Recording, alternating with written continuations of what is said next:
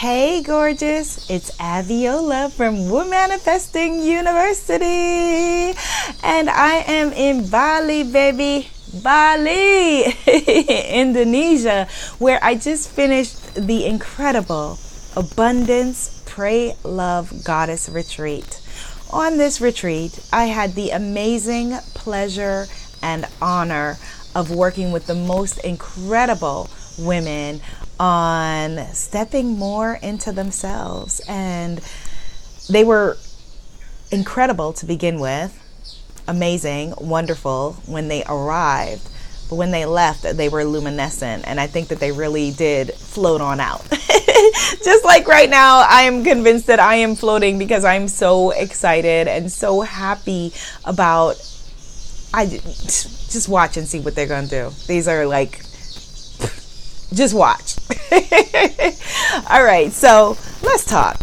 This is a series of money mindset reset tips as a part of my upcoming Spiritpreneur Money Mindset Reset. If you want more information, go to unblockmymoney.com. Unblockmymoney.com. All right, so Today's money mindset reset tip is actually not a tip at all, just something that I wanted to share with you.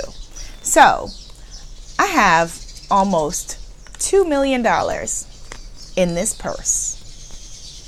Yeah, I know you're like, why, Abiola, you carrying bank account around with you? $2 million in this purse. And the reason is, well, it's not a purse technically, it's a wallet. But The reason is is that one of the ways to become more comfortable with abundance is by exposing yourself to abundance. Now, of course, the word abundance means abundant health, abundant wealth, abundant well being. You can be abundant in love and friendships and relationships. But right now, we are talking about money. Moolah, the cold hard cash. cash Ola. And I got $2 million in bills right here that I wanted to share with you. So, you ready to unblock your money mindset with me and count up 2 million plus dollars in cash? Actually, let me share this with you first. I had forgotten about this story, and one of the goddesses, Goddess Chantel at the retreat, reminded me that I had shared a story one time about how my sister went into Hermes just to reset her energy vibration that that was a place that was not for her, a store that she didn't belong in.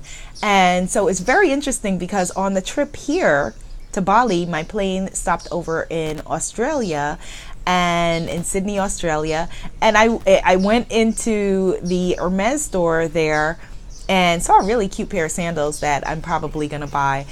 But I totally felt in concert with the vibration there. Um, I felt like that was where I was supposed to be.